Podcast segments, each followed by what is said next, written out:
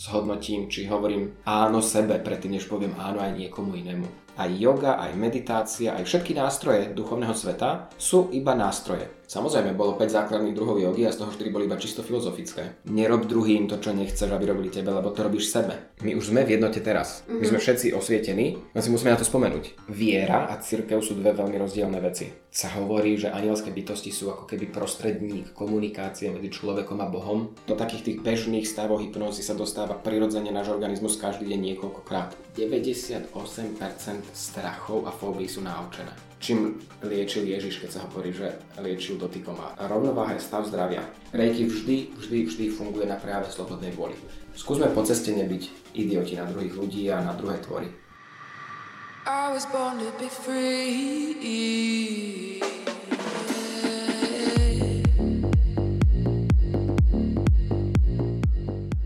Ahojte, vítam vás pri ďalšej časti podcastu Sponorsa a mojím dnešným hostom je Jaro Pávek, takže ahoj Jaro, veľmi sa teším, že si prijal pozvanie. Ahoj, ja ďakujem za pozvanie, veľmi sa teším na tento rozhovor. To sa tešíme obaja a asi hneď na úvod môžeme prejsť k predstaveniu sa, takže ak by si povedal pár slov o tebe z akéhokoľvek úhlu pohľadu, čohokoľvek, tak teraz tvoj priestor, páči sa. Tak moje meno je Jaro, moje primárne zameranie je yoga a praktizujem a učím jogu a okrem jogy, ktorá je takým centrom môjho portfólia, sa venujem aj pár ďalším aktivitám, ako energetické liečiteľstvo, tá výklad tarotových kariet a potom také menej ezoterické veci ako neurolingvistické programovanie, na ktoré teraz nastavujem aj terapeutickú hypnózu. Fúha, tak to je ozaj e, široké zameranie veci a ako si povedal, je to niečo možno viac v úvodzovkách EZO, niečo také možno eh, racionálnejšie. A ja si myslím, že ku každej z tých vecí sa minimálne okrajovo dostaneme, ale možno, že keby si mohol povedať tak na úvod, aká vlastne bola cesta k tomuto všetkému. Že či nejak prirodzene si k tomu inklinoval, alebo či tam boli práve nejaké veľké milníky v rámci toho života, alebo niečo také, čo ťa dovedlo tam, kde si v podstate teraz. Obidve a tie prístupy v mojom živote zohrali rolu. Ja som od malička inklinoval k takému inému videniu sveta a možno aj takým duchovným, ezoterickým formám zmýšľania. A veľmi ma fascinovalo už keď som bol malý a mama mi rozprávala rôzne mystéria alebo záhady a už aj ako dieťa, ja sa veľmi dobre pamätám, že mama keď povedala, že jogín alebo fakír, tak to bolo úplne, že niečo snáď iba bájne. A potom keď som bol na strednej škole, tak m- moja sestra ma zobrala na prvú hodinu jogy, to Pavri yoga a moja sestra sa veľmi rýchlo prestala venovať joge, ja som pokračoval.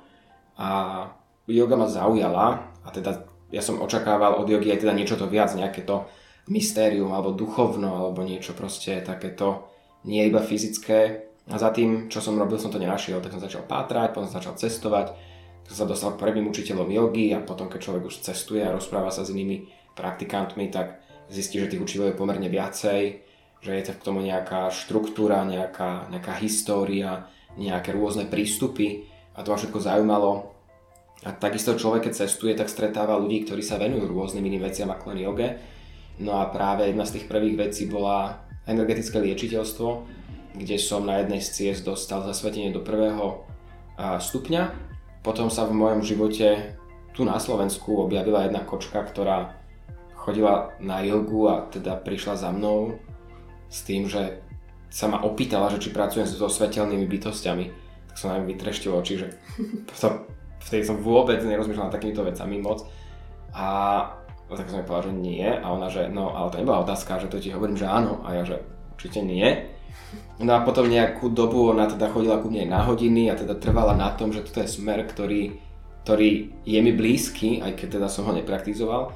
A je to tak, že ma naviedla na štúdium práce so svetelnými bytostiami, niekto by to mohol povedať, že s anielmi, len to je také slovo, že to si ľudia už potom predstavujú tak akože andeličku, strážničku a že to sú iba nejaké kresťanské alebo také ako veľmi odľahčené bytosti, ale v skutočnosti to je tematika oveľa hlbšia a má aj oveľa menej známe tváre. Tam som sa dostal prvýkrát do kontaktu aj s kartami, s ktorými som pracoval tak pre seba.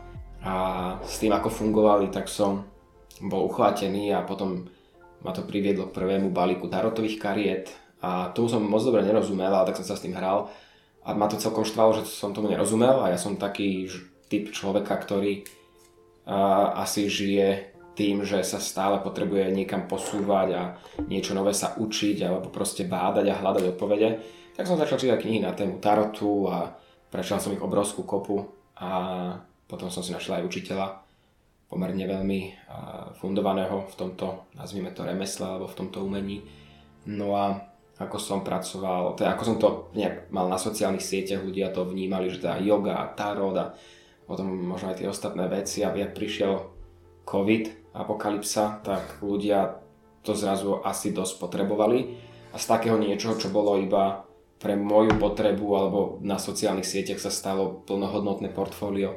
No a s tým teda akože odkedy učím jogu, tak vnímam, že ľudia, veľká skupina ľudí, veľká časť populácie hľadá či už v aktivitách alebo mystériách nejakú formu pomoci, alebo či už je to pomoc na vyliečenie niečoho, na spoznanie niečoho, alebo jednoducho len pomoc pri ceste dopredu, tak yoga je dobrý nástroj, tarot je dobrý nástroj, energetické liečiteľstvo je dobrý nástroj, ale akože tých nástrojov ako pomôcť je viacej a práve preto som sa potom vlastne aj inšpiráciou od môjho tarotového učiteľa dostal k neurolingvistickému programovaniu, čo je už naozaj nie úplne ezoterický svet a takisto je to možno aj prístup, ktorý je vhodný pre ľudí, ktorí nie sú moc duchovne veriaci. No a to je ako keby iba taká úvodná brána do celej tejto tematiky, kde som teda sa dal potom aj na terapeutickú hypnózu, čo je ako keby prehlbenie práve práce s podvedomím človeka. Ja ďakujem za taký obsiahly prechod celým tvojim životom. A možno by som sa rovno pristavila pri tom, keď si vlastne spomínal hm, tvoju mamu, tvoju sestru, že vlastne aký je po- pohľad tvojej rodiny na nejaký ten tvoj terajší život a zároveň, ako vlastne tvoja rodina v tom zohrávala nejakú rolu, keď si vlastne povedala, že sestra ťa zobrala na prvú jogu, mamina ti hovorila o nejakých mystériách, o takýchto veciach, že či vlastne pochádzaš z takéhoto prostredia, alebo si to tam ty nejako priniesol, alebo...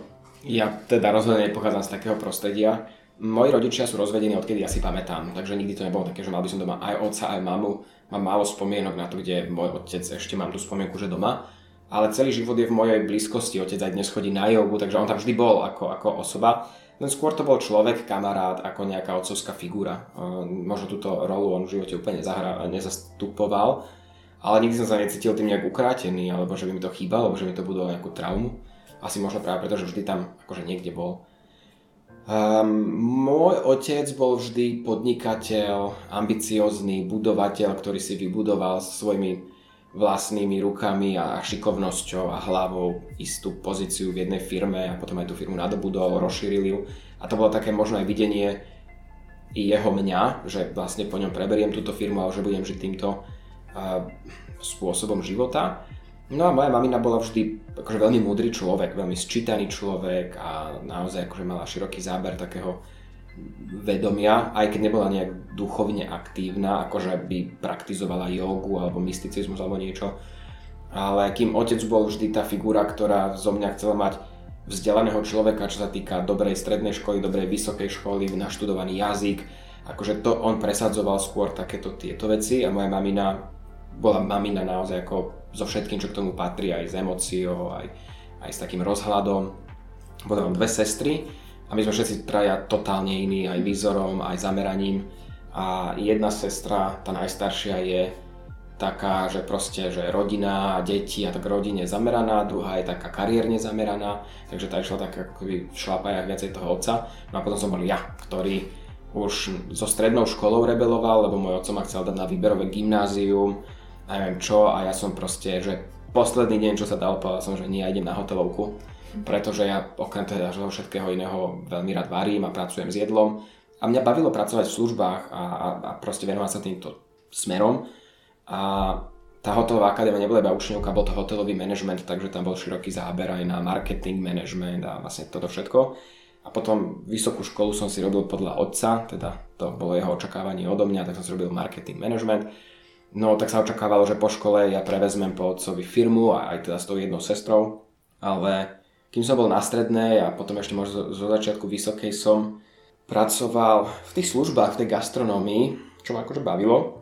No a potom som chvíľku sedel aj v kancelárii, čo už ma tak nebavilo a tam som si akože fakt doslova hovoril, že no ak toto má byť môj život, že mám sedieť v kancelárii, tak to má iba dve riešenia. Jedno, že musím veľmi rýchlo zomrieť, ako nie, že by som mal depresiu alebo niečo, ale to som povedal, že tak akože to radšej akože fakt umerám, jak sedieť v kancelárii a robiť kancelárskú robotu.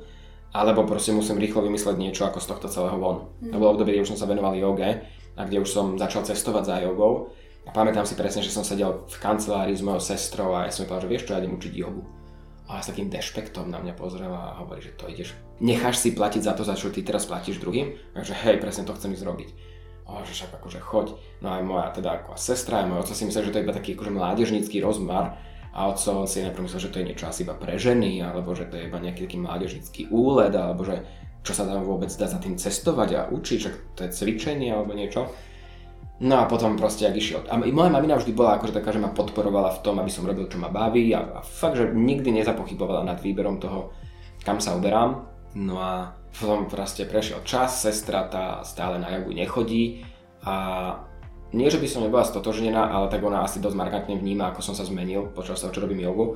A ona si akože fakt myslí, že mi šiblo. To, ona sa s tým ani netají. Aj keď máme akože dobrý vzťah, aj, aj si vychádzame, aj sa objímeme, zasmejeme, vieme spolu z na dovolenku, ale ona sa tým neskrýva, že si myslí, že, že my nové, že preploste jogy.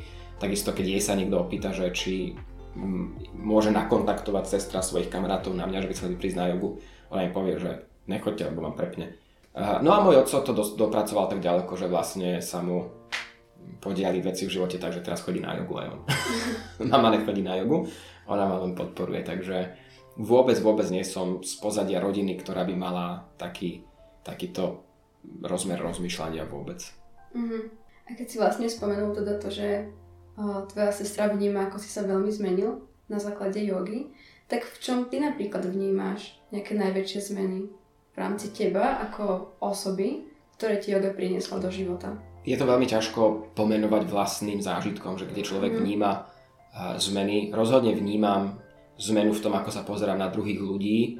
Vnímam zmenu v tom, že viac rozumiem tomu, že iní ľudia premyšľajú inak, že môžu mať úplne iné aj názory, aj, aj životnú cestu a že všetko je to súčasť toho plánu s veľkým P.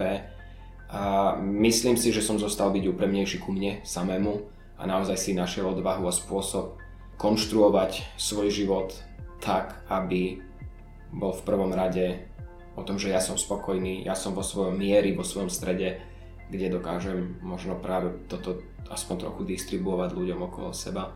Roz, našiel som odvahu a a silu zmeniť ľudí okolo seba, ktorí mi možno vtedy nezapadali do takého konceptu, ktorý žijem teraz, životného konceptu. Takže pomenilo sa veľa vecí, ale tým, že ja som tu celú cestu tam bol prítomný každý deň v tom svojom živote, mm. tak mi je to oveľa ťažšie pomenovať, ako keď to vidí niekto iný. Moja sestra napríklad povie, že som ostal sebecký. Mm. Lenže to, to, čo ona vníma sebecky, je, že ja som dal seba na číslo 1 v živote. Vieš, a robím veci podľa toho, že najprv zhodnotím, či hovorím áno sebe predtým, než poviem áno aj niekomu inému. Čo ja považujem za veľmi dôležitý, za dôležitú vlastnosť na nejakej, nazvime to, duchovnej ceste. No a tým, že sa venujem aj iným mystickým učeniam alebo tajným učeniam, tak ona si myslí takisto tak trochu, že mi je z toho preplo. um, ja napríklad úplne súhlasím s tým, že je dôležité dávať seba na prvé miesto, hoci ja ako človek s tým mám dosť veľký problém, že neviem tak úplne uchopiť tie svoje hranice ešte do takej miery, ako by som možno chcela. A rozumiem to, že vlastne v rámci tej takej našej národnej nátury, alebo ako to povedať, mm, tak je to práve považované za sebectvo. Pritom je to vlastne niečo, čo by sme mali robiť všetci. Áno, tak.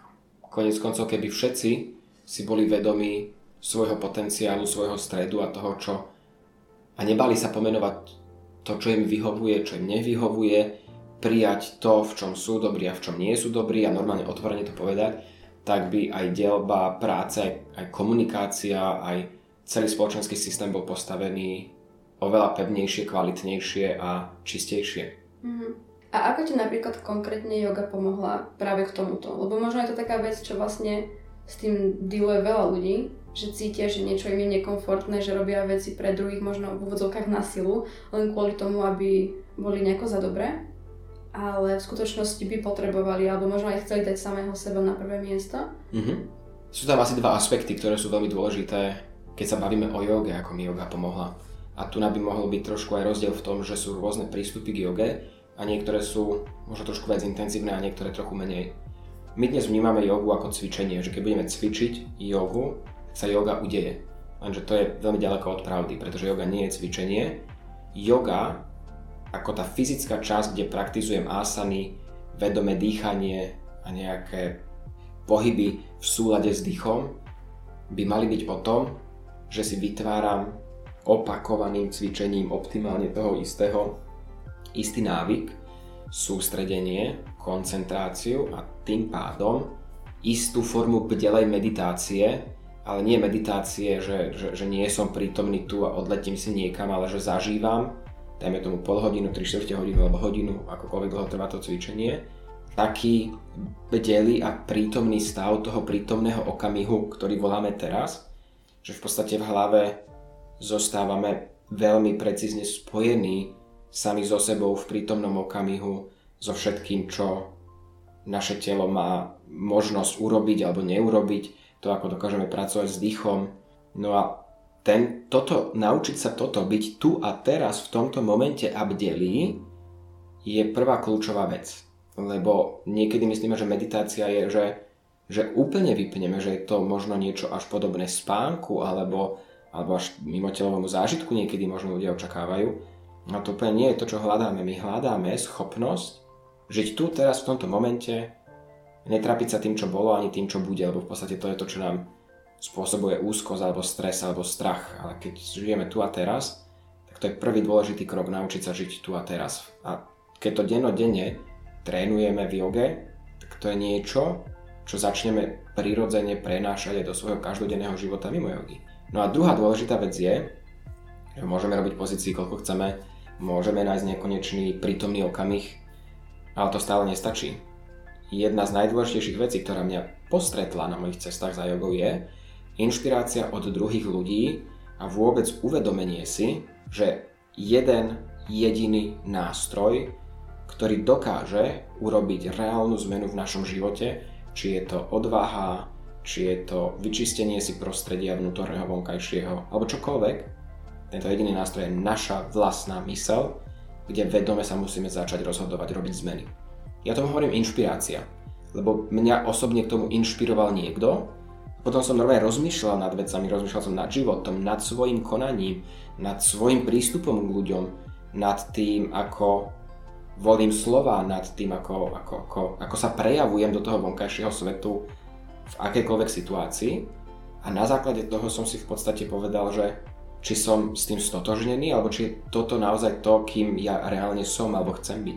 No a potom som očisťoval veci aj zo svojho života, zo svojho konania, zo svojho jedálničku, neviem, z bytu alebo z priestoru, kde som býval. No a vedome som urobil isté kroky k tomu, aby som sa navrátil sám k sebe. A toto je niečo, čo nikto iný za nás neurobí a nemôžeme očakávať, že keď budeme cvičiť jogu, že sa to stane. Že keď budeme meditovať, sa to stane. Ono, aj yoga, aj meditácia, aj všetky nástroje duchovného sveta sú iba nástroje a používať iba nástroje nestačí. Musíme nájsť tú inšpiráciu, musíme nájsť reálne nejaké, nazvime to svetlo alebo oheň, akože guru, hej, bola kedy bol niekto, kto nám ukázal svetlo a naviedol nás za svetlom a to je inšpirácia, že nám ukáže, ukáže, kade ísť. A kade ísť je reálne, kade ísť svojou myslou. Lebo my máme v živote iba jeden jediný problém alebo jednu jedinú prekážku a to je naša mysel.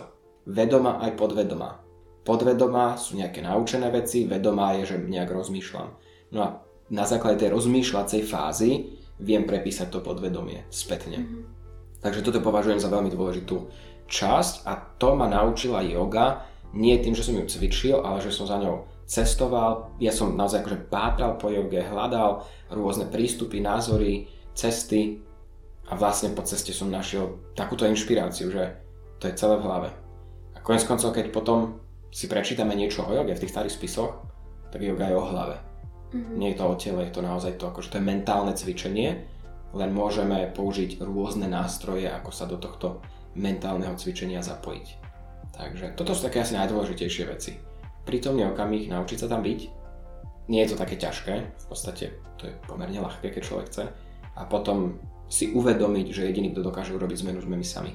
Yoga a prítomný okamih rozhodne nám dajú silu na to, aby sme vedome vedeli pohnúť prekažkami, ktoré v ceste alebo teda v hlave máme. No vlastne keď si aj vravel, že je to mentálne cvičenie, tak veď yoga veľmi dlhý čas bola práve len o tej mentálnej práci a nie o tom pohybe. Samozrejme, bolo 5 základných druhov jogy a z toho 4 boli iba čisto filozofické.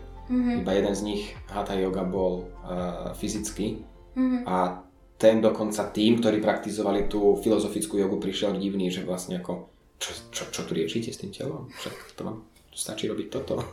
A vlastne uh, pointom vzniku, alebo princípom vzniku tej hatha jogy bolo to, že cez to fyzické telo sa môžeme dostať aj k tým našim jemnejším úrovňam, alebo to bolo ovplyvnené skôr spoločnosťou, že tí ľudia mali potrebu, že musím sa teraz aj viac hýbať. Ako napríklad teraz máme potrebu, že celý deň sedíme, tak potom chodíme si zacvičiť, alebo... Um, tie štyri základné filozofické smery jogy, bola to bhakti yoga, žňana yoga, karma yoga a kriya yoga, mali svoje prístupy, ktoré tu nejdem popisovať, ale dalo by sa povedať jednou vetou, že všetky mali definíciu jogy, že je to každá cesta, ktorá vedie k Bohu je yoga. K Bohu neberme náboženského Boha, to bereme vyslovene ako duchovné niečo, mm-hmm. za čím by sme mali ísť. A yoga, slovo spojenie, nás vlastne má k tomu doviesť, preto je to yoga ako pripojenie, napojenie, spojenie. No a potom bola taká tá okultná časť praktikantov jogy, ktorí verili, že vlastne my už sme spojení s, s Bohom, my, my už sme jeho výtvorom mm-hmm. a vieme sa k nemu dostať aj cez svoju vlastnú hlavu a cez svoje vlastné telo. A to bola Hatha yoga, ktorá v podstate mala také keby tri základné princípy, teraz to veľmi zjednodušujem. Fyzické cvičenie, ovládanie dýchu a meditácia. Vôbec nikto nehovorí, že sa nezapodievali aj tou filozofiou, ktoré mali ostatné, druhé, mm-hmm. druhý jogy, ale verili, že my už sme tam, len teraz musíme to precitnúť.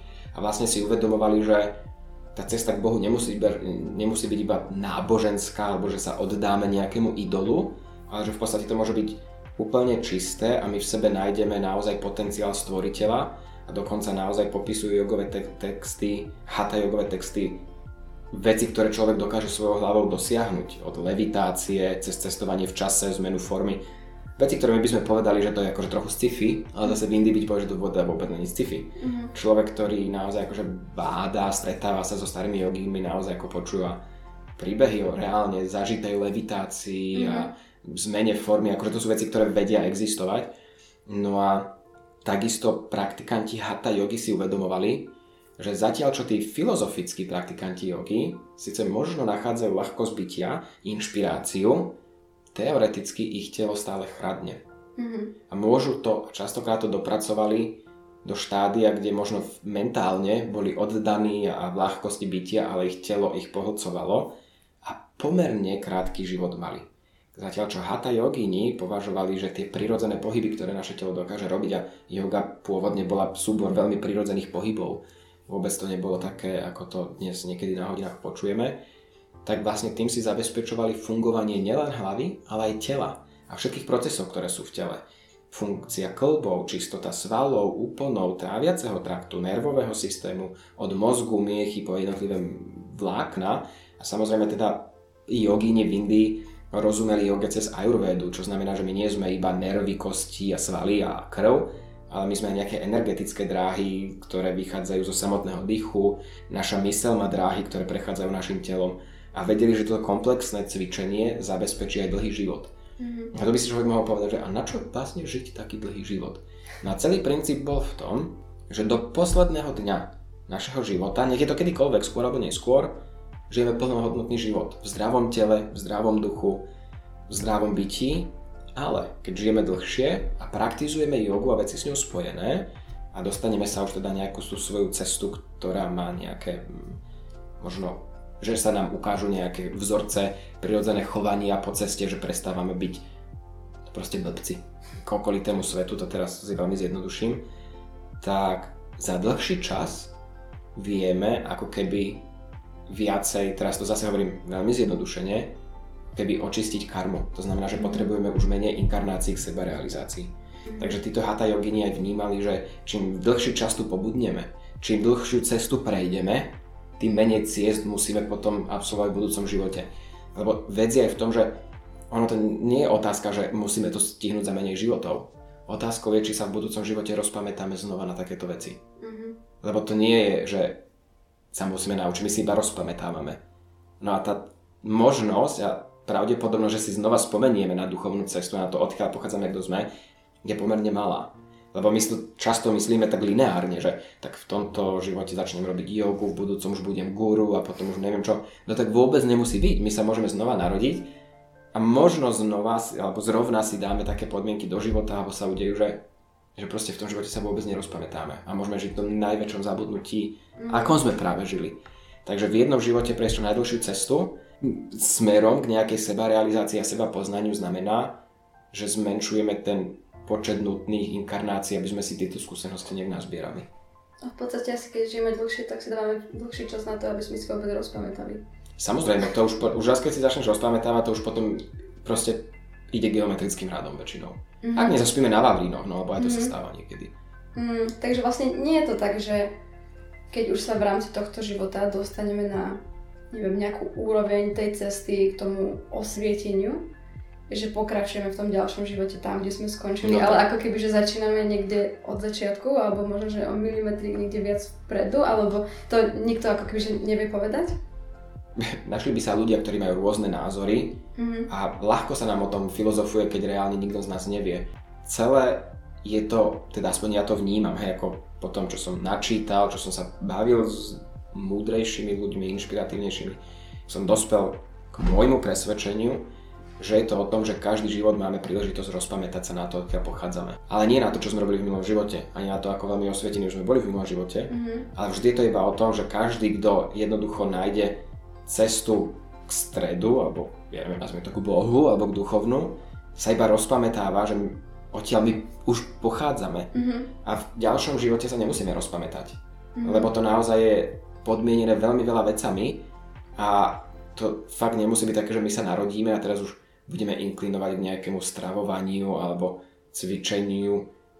Môžeme mať predispozíciu, mm-hmm. ktorú avšak niečo bude musieť zapnúť. Nemusí sa to pozvolne stať. Môže, totálne môže. Verím, že je tam predispozícia, že je tam, voláme to darma, hej, že máme nejak, nejaké kvality prepojenia v sebe, e, s ktorými sa rodíme. Zrovna to môžeme dať do prostredia, kde to nebude úplne podporované. Vieš, a to môže byť ako keby vyšší level v hre nejakej, teraz zase zjednodušujem, no tak skúsa v takýchto ťažkých podmienkach rozpamätať. Mm-hmm. Aj chápeš, čo myslím? Áno, áno. Takže nemyslím si, že keď teraz e, konáme dobro, potom si v ďalšom živote zlízneme dobro, teraz konáme zlo a v ďalšom živote bude zlo. To vôbec tak nefunguje, toto nie je podľa mňa správny koncept karmy. Je to o tom, že máme život na to, aby sme sa na niečo rozpamätali, možno sa rozpamätáme. Čím viac na tom zapracujeme, tým viac má naša nejaká kolektívna mysel, z ktorej vychádzame, väčší zážitok sama seba, všetkých svojich atribútov a tým bližšie sme k seba realizácii, to znamená plnému uvedomeniu, uvedomeniu si stvorenia. Stvorenie je úplne všetko, čo sa v tomto vesmíre zažiť dá, nie len to, čo my považujeme za úzovky dobré. Mm-hmm. Že my sa musíme v nejakom živote narodiť ako aj ten zlý. Áno, vlastne. No tak záleží možno od toho, či to tá naša duša nejak takže vyberie ako lekciu, ktorú chce zažiť, alebo... Môže byť. Alebo... Skôr či neskôr to tak bude. duša, áno, má, priťahuje si nejaké veci, ale duša od podstaty ide po všetkých zážitkoch. Lebo im bola kompletná. Mm-hmm. Ten zážitok. Nezabúdať, že Boh je stvoriteľ, zachovávateľ a ničiteľ. Keď Boh zakúša cez nás, seba, potrebuje zakúsiť a byť svetkom mhm. všetkých svojich manifestácií, aby sám seba zakusil a porozumel. Takže mhm. to nehovorím, že my musíme robiť tieto veci, možno sme ich už robili v minulom živote, budeme v budúcom, ale aj to sú jeho atribúty. Teraz ako to hovoríš, tak mám z toho taký až taký trochu nepríjemný pocit, lebo v rámci tohto môjho života sú mi niektoré tie predstavy také nepríjemné, že nechcela by som ich robiť. Ani ja by som ich Keď si uvedomím, že možno som ich už robila, alebo ich možno ešte budem robiť, tak mi je z toho až tak, že, hm, že sa mi to v tomto mojom nejakom rozpoložení veľmi nepozdáva. Také Vieš, niečo. Zase akože rozumiem, čo rozprávaš, mám to mm. rovnako, ale možno by sme vedeli v tejto tematike rozmýšľať zase trochu menej lineárne mm-hmm. a teda nie, že ty, keď sa pominieš, tak sa ty narodíš znova. Mm-hmm. Medzi tým verím, že sa vraciame nejak do jednoty alebo kolektívneho mm-hmm. niečoho, toho koktejlu duší mm-hmm. a nemyslím si, že sa presne tá istá časť oddelí, kto sme mm-hmm. my teraz.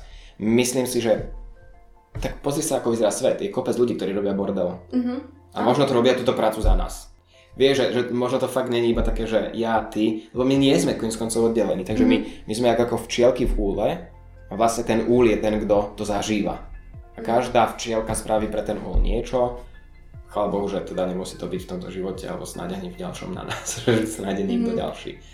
Preto sa hovorí, že nerob druhým to, čo nechceš, aby robili tebe, lebo to robíš sebe. Mm-hmm. Lebo, lebo my sme ten úl na druhej strane, my tam máme nejaké to prepojenie, aj keď my ho nevidíme fyzickými očami, ale konec koncov to fakt robíme sebe. Hej, to, to súhlasím. A vlastne keď si hovoril o tom rozpamätávaní sa, tak vlastne my si v podstate ako keby, že máme rozpamätať, alebo rozpamätávame sa na ten náš stav toho spojenia, tej jednoty, toho niečoho takého presahujúceho, že nemám to vnímať tak, že si rozpamätávame na tie naše minulé životy v nejakom fyzickom tele alebo v niečom, ale vlastne na takéto nie že miesto, ale taký ten prežitok, to vnímanie toho, kde sme v rámci tej jednoty.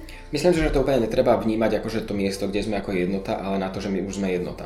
A ne, nemusíme si tomu dávať nejak, nejaký konkrétny tvar alebo, alebo mm. priestor, iba, spamät, iba uvedomiť si, že my už sme v jednote teraz. Mm-hmm. My sme mhm. všetci osvietení, len si musíme na to spomenúť. Mm-hmm. A je to otázka jedného rozhodnutia, a rozpamä... Aj, aj vieš, obidva sme sa niekde v nejakom bode dali na duchovnú cestu a začali nad tým premyšľať.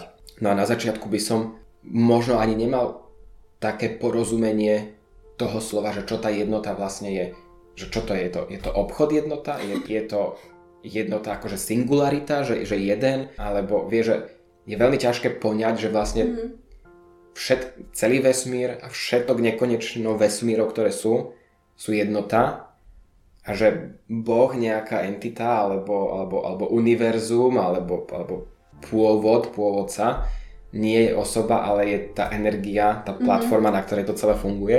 Že to je jednota vlastne, že my z nej vychádzame, že ona cez nás, nejaké bytosti tuto na tejto guličke, ktorá letí vesmírom, cez 5 zmyslov, ktoré máme, vníma svoje stvorenie. Mm-hmm. Vieš, že to je, to, to človek keď uvedomí si, že vlastne my sme tak to svojím spôsobom ako keby chápadlo tejto jednoty, tak, tak vníma možno trochu inak interakciu so svetom. nielen s ľuďmi, so svetom. To súhlasím. Ja možno, že to vnímam tak, mm, tak trochu v vozokách poškvrnené tým takým nejakým kresťanským pozadím a tým, že vlastne, aspoň ja to takto v rámci toho konceptu vnímam, že mm, tam nás akoby učia, že my sme oddelení od toho Boha, že On je tam niekde mimo nás a tam sa na nás pozera a či robíme dobre, či robíme zle a ano. potom nás nejako súdi a toto je zase taký, že úplne iný pohľad. Áno. Vlastne na ten no, ja som tiež nepraktizujúci kresťan, ja mám aj príjmanie, aj mm-hmm. krst a ako nachodil som sa do kostola s babkou pomerne dosť veľa, však som tam trávil veľa prázdnin a teda akože ten kostol mal odpočúvaný. Dodnes, keď cestujem, ja milujem chrámy, mm-hmm. kresťanské, nekresťanské, to je jedno. Aj keď tie kresťanské sú mi charakteristicky bližšie, lebo kultúra, z ktorej vychádzam a tam sa cítim naozaj tak ako najviac uchvatený. Ale viera a církev sú dve veľmi rozdielne veci. Církev je organizácia. Organizácia potrebuje poprvé hierarchiu, potrebuje režim, potrebuje pravidlá a potrebuje mať nejaký cieľ. Mm. Hej, ako či už je to finančný alebo, alebo, alebo nejaký a teda ako netajme sa tým, že ten finančný v tej cirkvi je tak trochu. A samozrejme aj tak ako niekto má rád veľa followerov na Instagrame, tak niekto má rád veľa followerov vo svojom hnutí. Mm-hmm. Vieš, takže to proste predsa to je ľudská mysel, ktorá to celé vedie. A ľudská mysel vie byť veľmi slabá a veľmi ľahko chytí presvedčenie a ohraničí to, kde začína a končí pravda. To je, to je, to je, to je, to je veľmi lepkavé a to mm. raz, keď človek začne na týmto, tak tomu to je podávané, vyrastá v tom, tak je veľmi pravdepodobné, že fakt vidí svet veľmi čierno-bielo a presne tak, ako si povedal, že dobre, zle. No a áno, vychádzame z takej kultúry, sme, Euró- Európa bola kresťanskou organizáciou veľmi okupovaná, viedla ju dlhé stáročia a urobila tu svoje čistky a svoje názory, takže aj keď niekto povie, že nie je kresťan, tak je súčasťou kolektívneho vedomia, kde tieto veci stále sú a aj nepraktizujúci kresťania naozaj majú často poškvrnené svoje vnímanie už len tým, čo naša kultúra si osvojila. Presne, že je to nejaká buď jedna osoba, alebo nejaká bytosť, alebo potom, že nič také neexistuje. Potom máme také kresťanské skreslené videnie toho, čo je dobré, čo je zlé, čo je tradícia, čo nie je tradícia a tak proste to je súčasťou našej kultúry asi. A je to naozaj, že duchovný svet je oveľa širší a svojím spôsobom voľnomyšlienkarskejší, ako je to práve v tomto. A to je, to je práve to, čo sa cirkvi nepáčilo celé staročia. Vieš, ako mm.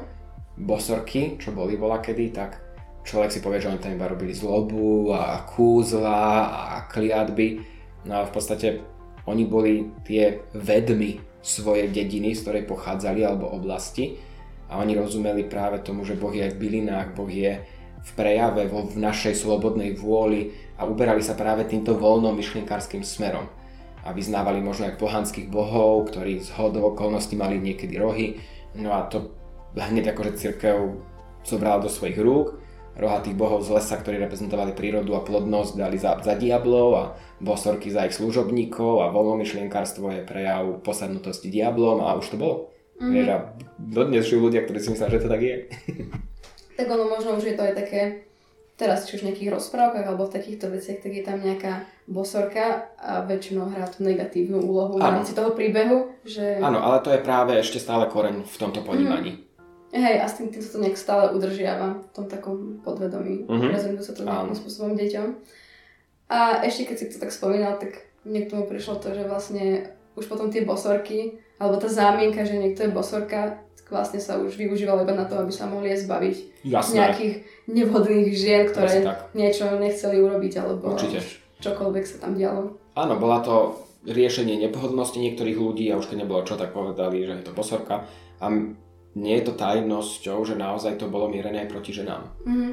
A, a to naozaj církev, jeden z dôvodov, prečo mala, bola, lebo, lebo si pestovali vo svojom povedomí, že žena je hriešnica, ona je tá, ktorá otrhla jablko mm-hmm. a vlastne nesie v sebe hriech a práve preto bolo treba zredukovať ženy, lebo oni boli hriešne a rozptilovali tých mníchov a bolo ich treba nahádzať do rieky. Uh, mne možno ešte k tomu kresťanstvu sa to spojilo s tým, čo si hovoril na začiatku o tých anieloch a svetelných bytostiach. Teda tak keď si to nemáme predstaviť ako anieličku, stražničku, tak čo si vlastne môžeme pod tým predstaviť? Anielské bytosti, alebo angelos, grecké slovo staré, je posol Boží. Posol Boží je presne to, čo to je. Vykonáva Božiu vôľu. Mm-hmm. Anielské bytosti nemajú svoju vlastnú vôľu, ako máme napríklad my ľudia, alebo iné duchovné bytosti, ktoré majú istú dávku svojej vôle. To znamená, že čokoľvek tá prapodstata alebo Boh mieni, to oni vykonávajú. A už len keď sa pozrieme do Biblie, to boli bytosti, ktoré vraždili celé národy. Mm-hmm. Vieš, mytologicky. A naozaj reálne sa hovorí, že anielské bytosti sú ako keby prostredník komunikácie medzi človekom a Bohom. A tým, že Boh je už tak trochu aj v nás, a teda aj tieto anielské bytosti vidia túto iskru v nás, je tam istá forma komunikácie a spôsobov využitia týchto vzťahov, keď sú použité mm. správne. Nehovorím, že sa dajú poslať anieli, aby niekoho zabili, alebo niečo to vôbec nie je, len akože chcem povedať, že sú vykonávateľom Božej vôle a keď my si uvedomíme, že svojím spôsobom Božia vôľa sa prejavuje aj v nás, dajú sa anielské bytosti použiť ako dobrí pomocníci na svojej životnej ceste. Mm. Či už je to duchovná cesta, hmotná cesta, finančná cesta, zdravotná cesta dajú sa ich sily použiť. A ako môžeme ako keby, že nájsť tú cestu k ním a spojiť sa s nimi a vlastne... Hneď teraz s nimi začať komunikovať a potom mm. načúvať a nie možno iba ušami, e, že kde je spätná väzba, ale pozerať po posolstvách a, a znameniach a synchronicitách. To mhm. znamená, že niečo sa z hodou okolností stane, z hodou okolností počuješ pesničku, kde ako keby to bola odpoveď na teba, alebo sa nejakí ľudia rozprávajú. Alebo proste obrázok na billboarde, ktorý môže zase zbloknúť nejakú ďalšiu inšpiráciu alebo nápad v hlave. Toto je forma, ako pútajú oni pozornosť, lebo my ich nedokážeme svojou, svojou mm, škálou frekvencií, ktoré naše ucho počuje a bežnou škálou frekvencie svetla, ktoré naše oko vidí, vidieť. Mm-hmm. Ale keď začneme naozaj akože komunikovať, otvoríme ten priestor v hlave, že, že, že, že sú tu a načúvajú a požiadame o pomoc alebo znamenie alebo odpoveď a budeme mať otvorené oči, tak akože to niekedy je tak rukolapné, že to normálne až človek zostane, že fúha, že to až, až mm-hmm. fakt takto sa dá precitnúť to. Čiže v podstate ako keby, že prvý krok v rámci tej komunikácie s nimi je vôbec uveriť tomu, Jasné. že s nimi môžeme komunikovať. Jasné. Mm-hmm. To, je, to je vždy krok číslo jedna. Ono to nefunguje spôsobom, že keď uvidím, uverím, ale najprv treba v sebe nejakú tú vieru a dôveru otvoriť, potom človek vidí na každom kroku. A potom samozrejme, keď človek pracuje s, s intuíciou, alebo teda s tou svojou pravou mozgovou hemisférou, ktorá je tá duchovná, pracovať a vyživovať ju a posilňovať, tak sa naozaj môže stať, že človek zostane trochu viacej citlivý aj zrakovo, aj akusticky na nejaké ďalšie vzruchy a môže začať si byť vedomý prítomnosti bytosti okolo seba. Hmm, možno by som sa trošku posunula ďalej, ale možno sa ani moc neposunieme, keď položím otázku. Pretože vlastne ja som sa chcela spýtať, že keď sa pozrieš na tú celú svoju cestu, na to všetko, čomu sa venuješ, čo všetko si zažil, spoznal, naučil sa a potom sa pozrieš na seba a do svojho vnútra, možno vlastne aj v súlade s tou jogou alebo s hoci čím a položíš si otázku, že kto si, tak ako by si sformuloval vlastne odpoveď? Ja by som, asi by som odpovedal veľmi prvoplánovo, že som Jaro a som človek, so všetkým, čo k tomu byť človekom patrí, s dobrými vlastnosťami, so zlými vlastnosťami, s tým, že možno trochu uvoľnenejší a viacej v miery aj so svojimi negatívnymi stránkami. Mm-hmm. Čo mi dovoluje byť viacej pretrvávajúco bez stresu a v pokoji a v miery. A asi z tohto už by sa potom filozoficky dalo stopovať ostatné nejaké detaily toho, že kto som, ale som proste iba ja. Akože sám, som sebou. Som, som sám sebou. To je mhm. možno práve to, čo by som povedal. A neviem, že nenapadá ma nič iné, čo by som mohol povedať, že kto reálne som. Ja som Jaro. A keď sa ma niekto opýta, čo robím, tak mu poviem, že mám kaviareň. Ani nehovorím, že robím jogu, lebo sa mi nechce rozprávať o tom, čo je yoga, že yoga není o nohe za hlavou a špagáte. Takže som Jaro, čo má kaviareň a je spokojný vo svojej kaviarni. ono možno, že Hm, keď človek aj povie niekomu tak akože random, v podstate v nejakom small talku, keď sa bavíme o tom, že čo kto robí, že sa venuje joge alebo že sa venuje nejakým duchovným veciam, tak nejak tak prvoplánovo z tých ľudí vidie aj také súdenie a také, že vrtanie sa v tom, že aha, a prečo nechodíš napríklad bosy, alebo Hej. prečo máš toto, alebo takto. Hej, a si vegetarián, už robiť šnúru a toto jogin môže? A vôbec sa mi nechce nikomu vy, vy, vy, uh, vysvetľovať, že nie som jogín, som praktikant a študent jogy, mm-hmm. som adept na jogína. Mm-hmm. A áno, môže urobiť úplne všetko. a preto poviem, že mám kaviare. Bo keď poviem, že mám kaviare, tak nikoho nič viac nezaujíma. Keď povedia, že kde, poviem, že mm, v takom centre, kde nemajú ľudia zvonku prístup. Takže prestanú to hľadať. A potrebujem, proste celý môj záujem z toho je iba nerozvíriť túto tému. Mm-hmm. Lebo už, už ma to nebaví. Takže mal si v rámci svojho života nejaké také obdobie, že ťa to bavilo? Áno, jasné. To bolo také, že to normálne, čo robíš, a dobre, že som nevidel transparent, že jogu a neviem čo. A teraz všetci, že uha, yoga, ty si teraz akože presne to, že si vegetarián, že byť špagát, že sa nohu za hlavu a presne akože bossy a prečo máš takéto oblečenie, hento. Až keď som zistil, že tí vole, akože ľudia sú úplne mimo o tom, čo, mm-hmm. si, čo, je, čo je yoga a duchovná cesta. A keď som mi povedal, že sa mal tendenciu rozprávať, že ale to vôbec nie je tak, jak to vnímaš, alebo že to, čo sa pýtaš, je úplne irrelevantné, tak som zistil, že tí ľudia to nedokážu vôbec pochopiť inak. Mm-hmm. No tak som to úplne akože prestal mať potrebu niekomu vysvetľovať, ako mám kaviareň, ako mám kaviareň, tak môžem byť kávu, môžem čokoľvek, môžem chodiť hociak oblečený a všetko mi prejde. Mm-hmm. Už, už, už zrazu nemám nálepky a zrazu nemajú ľudia očakávania. Mm-hmm. A ja sa nemusím namáhať vysvetľovanie vecí. Rozumiem, že um, o veľa veciach máme taký nejaký skreslený pohľad, alebo že vidíme to niekde v televízii, alebo ja neviem, kde to, hoci čo vidíme, a to nám vytvorí nejaký obraz a potom si už myslíme, že všetko ostatné, čo je spojené s tým, to musí vyzerať presne takto hey, isto, hey. ako toto a žiadna odchýlka tam. Áno, tak tými bosorkami. Je to stará žena, má veľký nos, má bradavicu na nose, je zlá, má kotlík, v ňom má zelený nápoj, z ktorého sa parí a takto si to ľudia predstavujú. Čiernu mačku má. Jasné, jasné, kryštálovú gulu. Takže to je presne také to, že už naše podvedomie má to očakávanie, že, že, že to je takto a keď niekto ti povie, že to je inak, tak si povie, že čo, že to si neviem teda. Možno by som teraz prešla k tomu NLPčku. Uh-huh. Keby si mohol trošku že predstaviť tento koncept, že čo si vlastne pod týmto môžeme predstaviť? Neurolingvistické programovanie. To prvé, čo ľuďom utkne do hlavy je, že lingvistické, lebo ľudia si myslia, že to je niečo, čo sa týka jazykov a práce z, z, v tejto sfére, tak lingvistické je o tom, že teda je to celé vedené slovne. Mm-hmm. Neuro vychádza z toho, že sú tam isté neurologické vzruchy, ako napríklad častokrát dotyk niekde na rameno, alebo to môže byť nejaký zvuk alebo obrázok. A programovanie je v podstate premena nejakých neurologických cestičiek, na základe ktorých naše podvedomie generuje naše chovanie a emócie. Napríklad, ak sme sa bavili teraz o tých bosorkách, máme predstavu, že bosorka je v čiernom, má klobúk, veľký nos, kotlík. Naše podvedomie, to neurologické nejaké prepojenie je tam vybudované práve z toho, že to videlo vo filmoch, knihách, rozprávkach, má naučené, že takto to je a naše podvedomie, keď sa povie bosorka, hneď vytiahne tento fascikel niekde vnútri a hneď sa nalistuje, OK, bosorka znamená toto, chodí takto oblečená.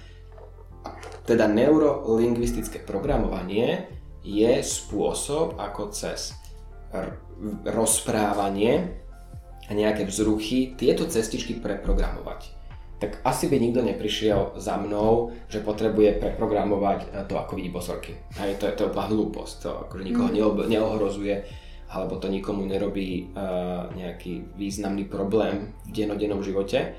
Je to veľmi dobrý spôsob na uh, liečenie a zbavovanie sa napríklad fóbií, mm-hmm. úzkosti a častokrát nejakých chybných vzorcov, ktoré naše podvedomie práve generuje, ako je napríklad emočné prejedanie, problém s príjmom potravy, fajčenie, závislosti a podobné mm. veci.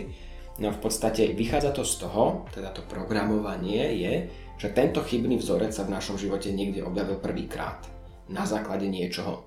Fóbie sú častokrát naučené. Mm-hmm. Zlozvyky sme si tiež niečím vybudovali a závislosti sme si nejak vybudovali.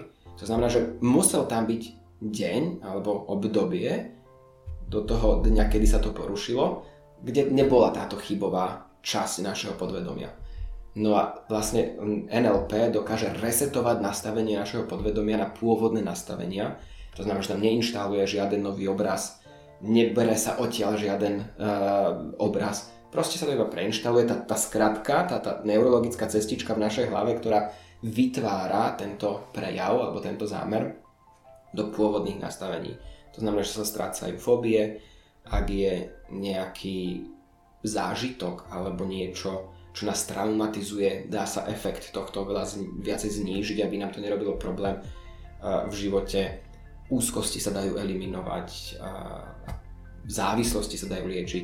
A vlastne NLP, tak ako my dvaja sa teraz rozprávame, vie byť v bdelom stave, vie to byť v ľahkom relaxe alebo ľahkom tranze a potom sa teda akože na to robí ako keby ďalšie kroky, čo je tá terapeutická hypnoza, kde sa už naozaj ide do hĺbších ako keby stavov v vôdzokách tranzu alebo hypnózy, kde sa vlastne stále slovne pracuje na tom, aby to podvedomie si našlo nové cesty, ako riešiť to, čo robí. Lebo v podstate, keď aj človek má chovanie, ktoré je pre neho deštruktívne, mm-hmm. v konečnom dôsledku naše podvedomie nedokáže robiť pre nás nič uh, doslo- vyslovene zlé. Vždy je ten zámer podvedomia pozitívny zámer.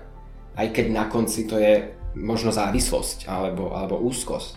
Ale je tam niečo, čo naše podvedomie vždy, vždy, vždy generuje ako pozitívny zámer. No a vlastne toto NLP alebo tá terapeutická hypnoza ukážu a nasmerujú naše podvedomie, aby tento pozitívny zámer dosahovali iným spôsobom, ktorý je osožný, zdravý a nerobí nám problém. Mm-hmm. Takže v našom podvedomí už sú tie ďalšie možnosti.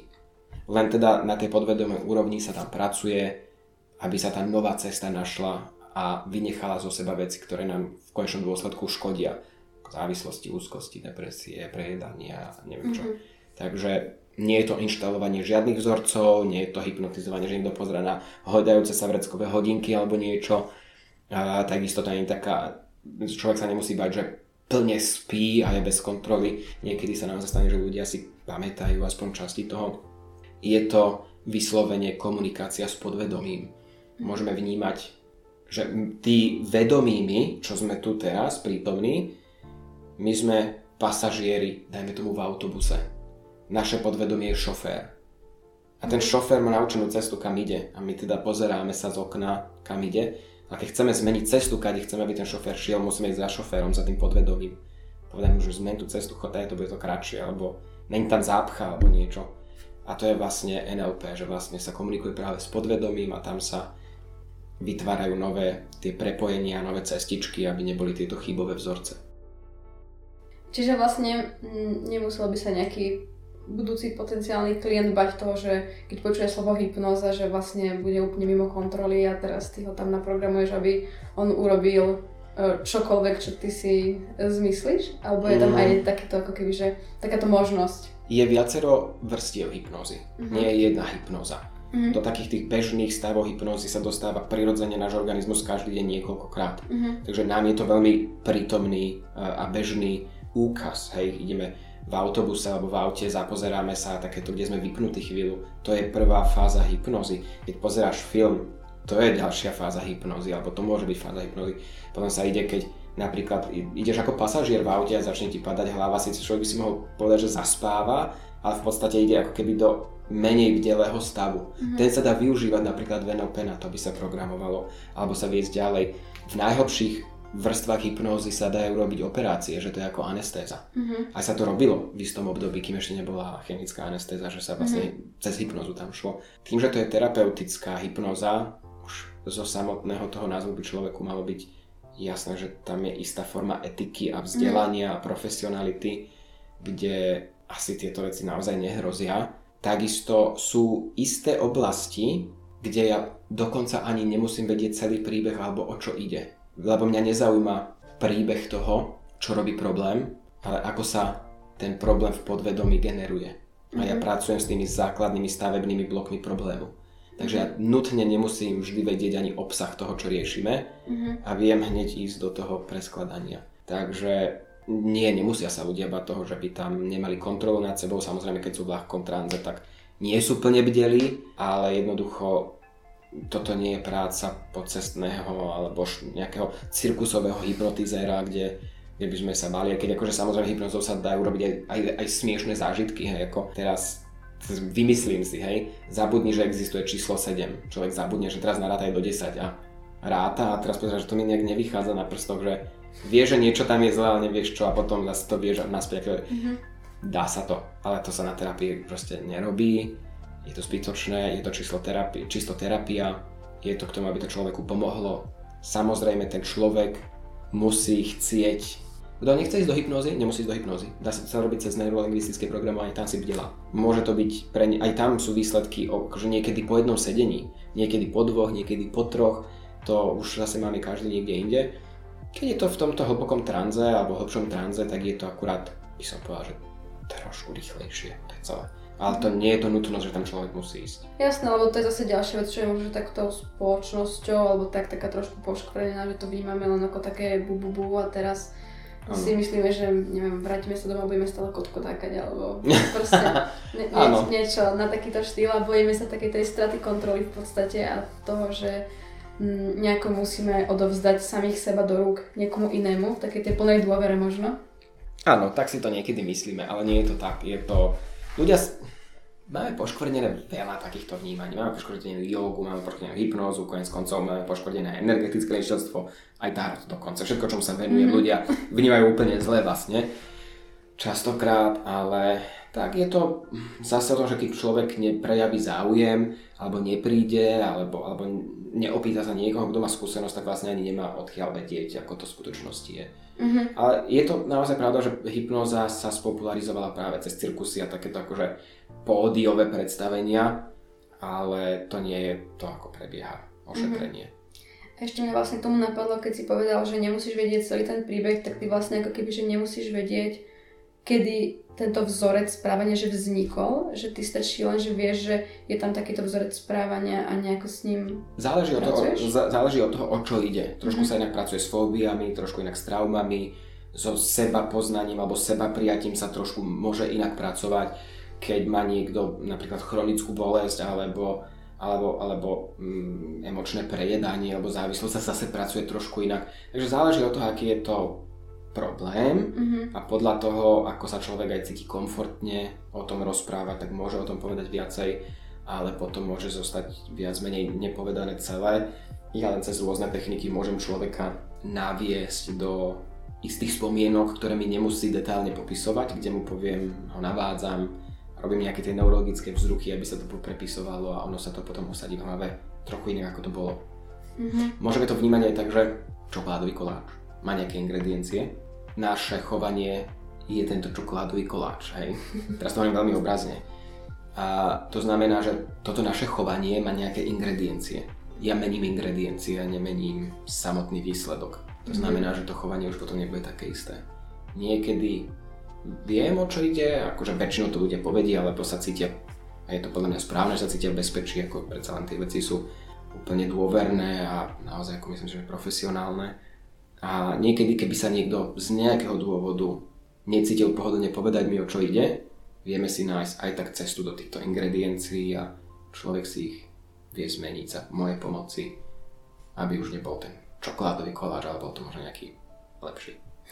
Um, mne k tomu napadlo to, že keď si vlastne pomínal tie uh, fóbie, že občas, no to väčšinou sú tie fóbie také nie úplne akože racionálne, že bojíme sa nejakých vecí a my možno napríklad ani nevieme, že prečo sa ich bojíme, ale že sa ich veľmi bojíme, či už sú to také bežné veci ako neviem, hady, pavúky alebo niečo a nemusíme si vyslovene pamätať teraz, že sme niekdy videli vôbec hada, možno sme videli iba v televízii a tam sme videli, že had zožral antilopu a teraz sa bojíme, že nás zožere had.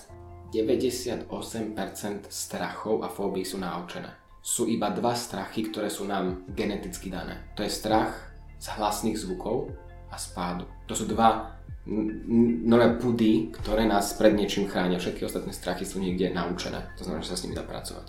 Hej, lebo napríklad ja mám takú fóbiu z hlbokej vody Mhm. a no, ne, nežila som, že pri oceáne, že teraz akože ma tam naháňali žraloky alebo niečo.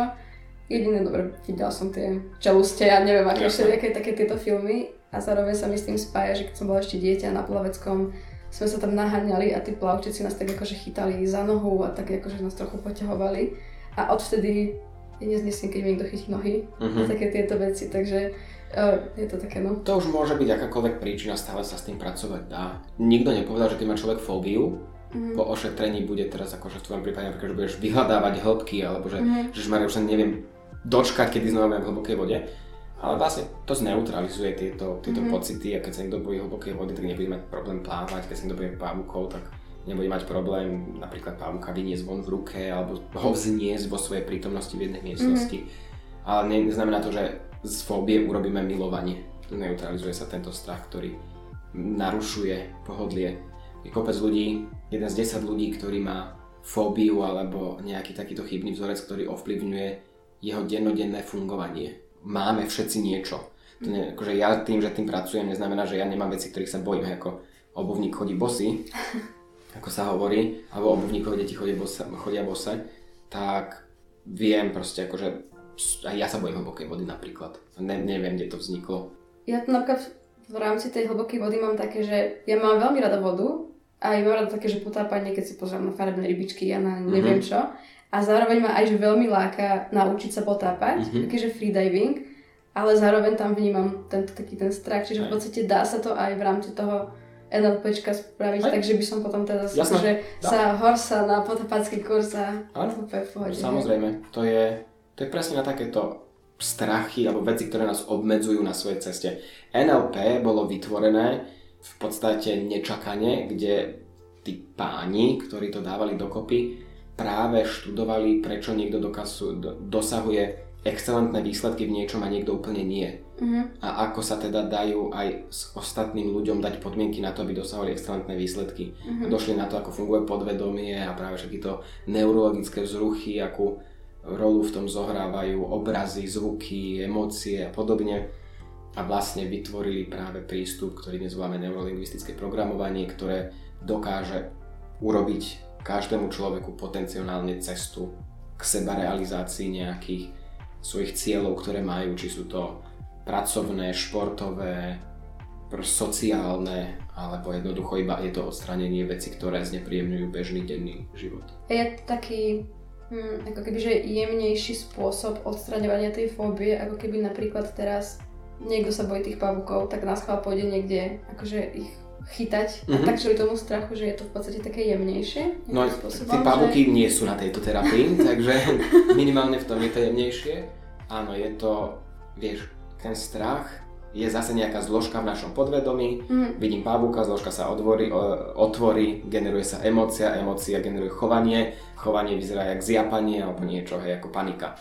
No a my meníme ten, tú zložku v podvedomí. To znamená, že vidíme pavúka, otvorí sa zložka, v tej zložke je niečo iné a tým pádom nie je tam panika. Mm-hmm. Rozumieš, čo myslím? Mm-hmm.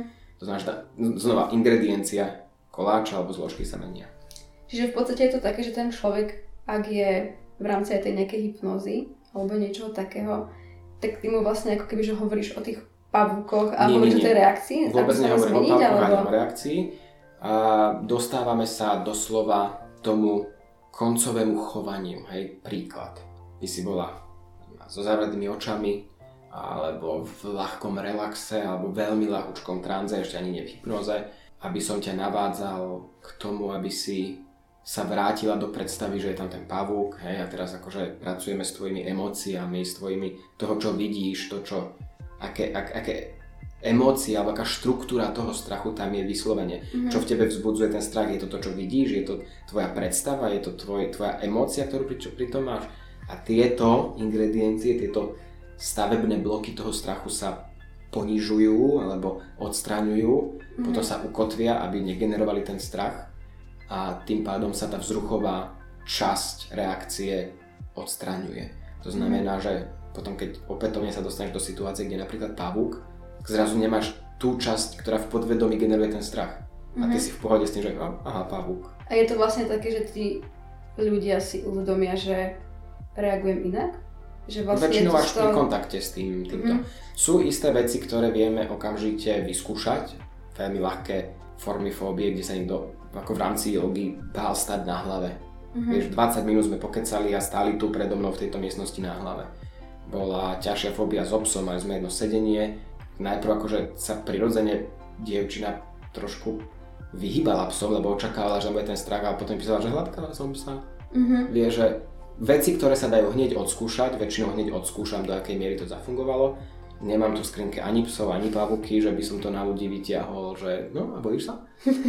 Ale proste nechávam to na to, že tí ľudia v danej situácii uvidia. A niektorí majú rapidnejší výsledok, niektorí majú trošku taký, že iba že, že, že ľahší, a men, ako keby menší prejav uvoľnenia toho strachu napríklad. A potom vieme znova a znova a stále ako keby opakovane hľadať spôsoby, ako to odstrániť. Ale ako hovorím, tých ciest a technik NLP je viacero, takže záleží od toho, čo sa rieši a často sa robia aj ako keby kombinácie jednotlivých techník. A teda v hypnoze sú väčšinou veľmi podobné techniky ako v NLP, len je to v hlbšom stave tranzu. Ešte vlastne, keď si spomínal už aj viackrát to energetické liečiteľstvo, tak možno, aby sme sa trošku dotkli aj o, tejto témy, tak keby si mohol túto oblasť tvojej realizácie trošku predstaviť. Mm-hmm. V roku 2010 som bol v brazilskej džungli niekoľko týždňov, žiadna ayahuasca, turizmus, ani tieto veci, bol som tam viac menej so svojou jogovou učiteľkou, ale bolo to naozaj akože že v džungli osada, by sa dalo mm-hmm. povedať, kde boli ľudia, ktorí oplývali rôznymi schopnosťami, kde sa naozaj diali veci, ktoré keby som nevidel svojimi vlastnými očami, úplne by som im neveril, že je to možné. A bolo tam niekoľko ľudí, ktorí boli rejky majstri, a vtedy som napríklad stretol z rejky, kde teda som dostal prvé zasviet, zasvetenie, zasvietenie, zasvetenie, mm. s tým, že potom na Slovensku som si dorobil nejaké akože ďalšie tie stupne. Reiki je nielen energetické liečiteľstvo, ale to tiež tak trochu aj filozofia, alebo duchovná cesta, kde je veľmi skrátke, keby som mal popísať, o čo ide, tak Reiki je zložené z dvoch slov, Reiki. Rei je zdroj, prapôvod, jednota, boh, alebo znova také veci, o ktorých sme sa bavili. A ki je ako keby čchy, mm. energia. Takže to energia zdroja. Bol a, istý pán Mikao Usui, ktorý žil bežný život, bol, a, zaujímal sa o duchovno, po veciach, ktoré sa mu v živote udiali, sa začal ešte viacej zaujímať o duchovno, aj takže učil duchovné učenia, bol to buddhista. No a raz sa ho na, jedno, na jedného prednáške opýtal jeden jeho žiak, že čím liečil Ježiš, keď sa hovorí, že liečil dotykom a aj keď Budha teda liečil dotykom.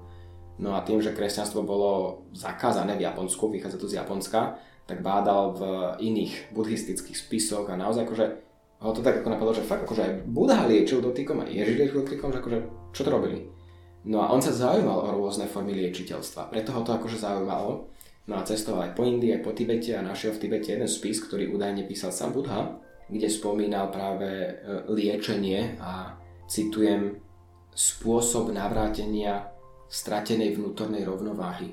Mm. Lenže ten spis nevedel poňať a nevedel to nejak ani praktizovať, lebo to bolo veľmi iba teoreticky napísané a nevedel to precitnúť, a k tomu boli aj nejaké symboly No a zobral si tento spis a vlastne nad ním sa rozhodol ísť pri pôste meditovať niekoľko týždňov a na 21. deň meditácia pôstu on to popisoval, že teda akože chytil ten ako keby ten blesk svetla alebo to osvietenie, ktoré ho udrelo a vlastne precitol celé toto používanie liečiteľstva a reálne mu to fungovalo, že naozaj to vedel demonstrovať na druhých ľuďoch, zasvetil niekoľkých ďalších ľudí, otvoril prvé a nemocnice vyslovene rejky, kde sa mm. používalo na liečenie.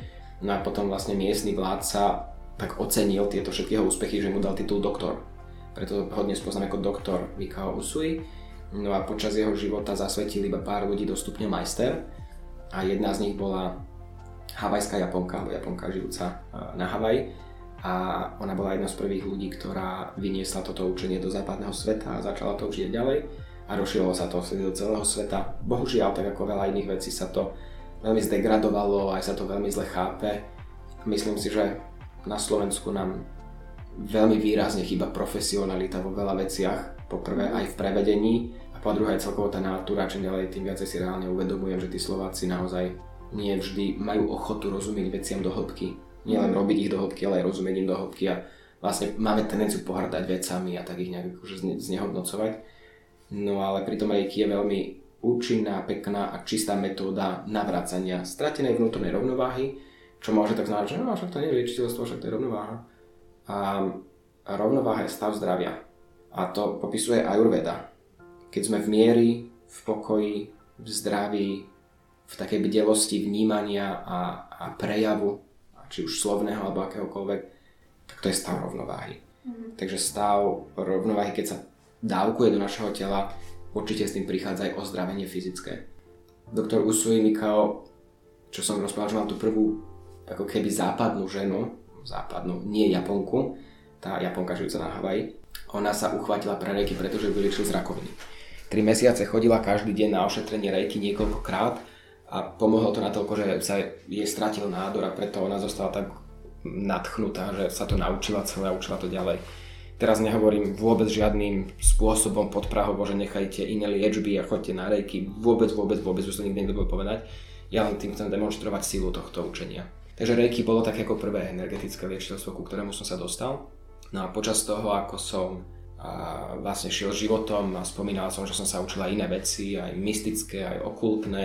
Okultné rozumieme tiež ako, či už to niekto povie, bosoráctvo, alebo mágia, alebo hľadanie pravdy v našich európskych tradíciách, tak aj tam sú odvetvia, ktoré by sa dali považovať za liečiteľstvo. Potom ešte ako som robil isté formy, v angličtine to, že psychic development, alebo teda vývoj duchovných síl, tak tam som sa stretol s oblasťou, ktoré by sme vedeli nazvať, aj sa to bežne nazýva bioenergetické liečiteľstvo, čo je v podstate využívanie energie okolo nás, zo zeme, z priestoru a je to tiež účinný spôsob, ako pracovať s energiou. Používam prakticky vo svojej praxi rejky, pretože je to, považujem to za rýchlejšie spustiteľné, efektívnejšie v tom, že to má systém. To, čo má systém, považujem, že to má nejakú logiku. A ten spôsob, ako to praktizujem ja, aj s pozíciami rúk, aj so všetkým, je veľa podľa toho, ako to praktizoval sám doktor Usui Mikao, alebo ako nám to zanechal, že takto sa to praktizuje. Mm-hmm. Takže toto sú také dve, možno tri hlavné formy liečiteľstva, aké praktizujem. Hlavne teda také tie nie rejky a, a nie bioenergetické liečiteľstvo, teda skôr také tie witchcraftové alebo magické spôsoby považujem za extrémne účinné tiež, pretože obidvaja moji rodičia sa už ocitli hrobárovi na lopate a za pomoci techník práve takýchto, verím, že aj za pomoci týchto techník ich tu obidvoch stále mám. A zdravých, živých, bdelých. Teraz nie je to, že by som hovoril, že iba to ich zachránilo. No ale verím, že tam nebude iba zhoda náhod, prečo mm-hmm. sa majú tak dobre, ako sa majú. Čiže ale ono vlastne sa to využíva mm, najmä v súvislosti s takými psychosomatickými záležitostiami, alebo sa to dá uplatniť na akože úplne všetko. Takže mňa napadlo... Reiki? Mhm. Všetko. Hlavne teda ľudia chodia s fyzickými problémami mm-hmm. tam sú výsledky neuveriteľné častokrát. A čo sa týka psychiky, tak Reiki pracuje s psychikou, mm-hmm. len verím, alebo teda trúfnem, dovolím si povedať, že pokiaľ by niekto chcel pracovať s psychikou, akože reálne by tu mal sedieť každý deň, aby sme na tom pracovali. Reiki je ako každá iná liečba. Ani mm-hmm. tabletky nemáme také, že dáš si jednu tabletku a funguje. Proste máš tam istý set, nejaký režim, ako si ich dávaš. A reiki je podobné, nemôžeme čakať, že po jednom sedení sa dostaví zázrak a keď sa nedostaví, tak asi reiki nefunguje. Hej, tak toto úplne nie je. Čím vážnejší problém, tým pravidelnejšie ošetrenie treba. Len má to akože výhodu, že reiki netreba byť tu, že to sa dá robiť aj dištančne. Mm-hmm. Že človek môže ležať doma, nemusíme byť na Zoom kole alebo niečo, ako nepotrebujem vidieť proste sa dá normálne tým, že sme už aj tak prepojení a či sme prepojení v jednej miestnosti alebo na druhej strane planety, stále sme rovnako prepojení mm-hmm. a na to sa dá naladiť a s tým sa dá v podstate vo všetkých formách liečiteľstva pracovať. Človek môže doma relaxovať v posteli a vieme na diálku pracovať. Uh-huh. Ale treba, aby to bolo ako keby že v rovnaký čas, hej, že sa dohodnete, že... Tak je to optimálne, ale keď sa povie, že to bude každý deň inak, tak aj tak to môže byť. Mm, tak som to nemyslela, že každý deň to musí byť rovnakú hodinu, ale teda, že sa dohodnete, že OK, tak o 6 to ideme dneska ja, áno, áno, ide áno, na druhej strane áno, niekde, tak musíte byť že spolu naladení, že nie je to tak, že ty teraz budeš tu liečiť a on proste kosí záhradu nie, nie, nie, ten, okopáva zemiaky. Ten alebo... človek musí relaxovať a príjmať, ten mm. človek musí byť v relaxe. Mm. Reiki sa dá pracovať aj naprieč časom. To znamená, že sa dajú ovplyvňovať a ovplyvňovať udalosti minulé, aby mm. mali mekší dopad na dnešok, napríklad mm. nehody, traumy a práve takéto veci. Ale takisto sa dá pracovať do budúcnosti, že v podstate sa ako keby dá naprogramovať, že kedy sa to liečenie spustí tomu človeku, že kedy sa mu mhm. otvorí tá brána a tečie to do ňoho. Takže ja by som teraz vedel tebe naprogramovať, naprogramovať liečenie na dnes večer. To znamená, že ty relaxuješ, ja to síce spravím o pár hodín dopredu, ale v tom čase, čo ty relaxuješ, ja môžem kosiť. Ale nemôže to byť naopak. Mm-hmm. Že ja ťa liečím priamo a očakávam, že ty si teraz v tomto čase na druhej strane, čo tiež sa dá aj takto robiť. Mm-hmm. A ty budeš pri tom kosiť. Ty, ty relaxuješ. Ani knihy, ani video, ani telefón. Proste relaxuješ. Môže spať. To je úplne OK. A keď si povedala, že to je vlastne aj do budúcnosti, tak asi si to ale nemám predstavovať tak teraz, že um, ty ma nejako proste nabiješ tou energiou, alebo ako to povedať, a teraz ja si to ušetrím, že o 10 rokov, keď nie, náhodou nie. budem chorá, nie, tak sa mi to aktivuje a ja sa vyliečím. Nie, do budúcnosti akože myslím tak, že povieme si, že dnes, zajtra, pozajtra o 6. večer sa ti spustí liečenie. Uh-huh. A mne stačí jedenkrát spraviť ten rituál uh-huh. a ja ti to spustím na všetky 3 dní. Uh-huh. Ale nebavíme sa, že do 10 rokov a že okay. máš niekde akože v banke energiu alebo uh-huh. niečo. Uh-uh. To je normálne, že to je iba naprogramovanie, kedy sa ti otvorí ten prúd rejky a tečí ti do toho mm-hmm. energetického pola a vlastne cirkuluje celým tvojim energetickým polom aj fyzickým telom. Mm-hmm. Takže takto skôr. Hej, a nebavíme sa o 10 ročiach ani o rokoch, to zaujímavé okay. o dňoch. Dobre. Ale spätne vieme ovplyvňovať do hoci kedy. Mm-hmm, lebo to už je nejakým spôsobom ako keby, že uložené v tom našom tele a napríklad. tak sa to vie ako keby, že ovplyvniť? Napríklad, ale napríklad ty si pred týždňom mala nehodu, chvála Bohu, že si nemala, ale mala si nehodu, zanechala traumu vieme na, do tej nehody spätne, ako keby, že počas tej nehody sa spustí rejky do celej situácie. Mm-hmm. To znamená, že tvoja trauma ti začne povolovať. Už len z toho, že ten dopad z minula mm-hmm. začína byť menší. To je ako také energetické NLP. A je to ale kvôli tomu, lebo vieme, že kebyže kde a čo som robila presne ten týždeň tak. dozadu a to, čo budem robiť týždeň dopredu, tak to nevieme. Presne tak, tak. presne tak, presne tak, presne tak.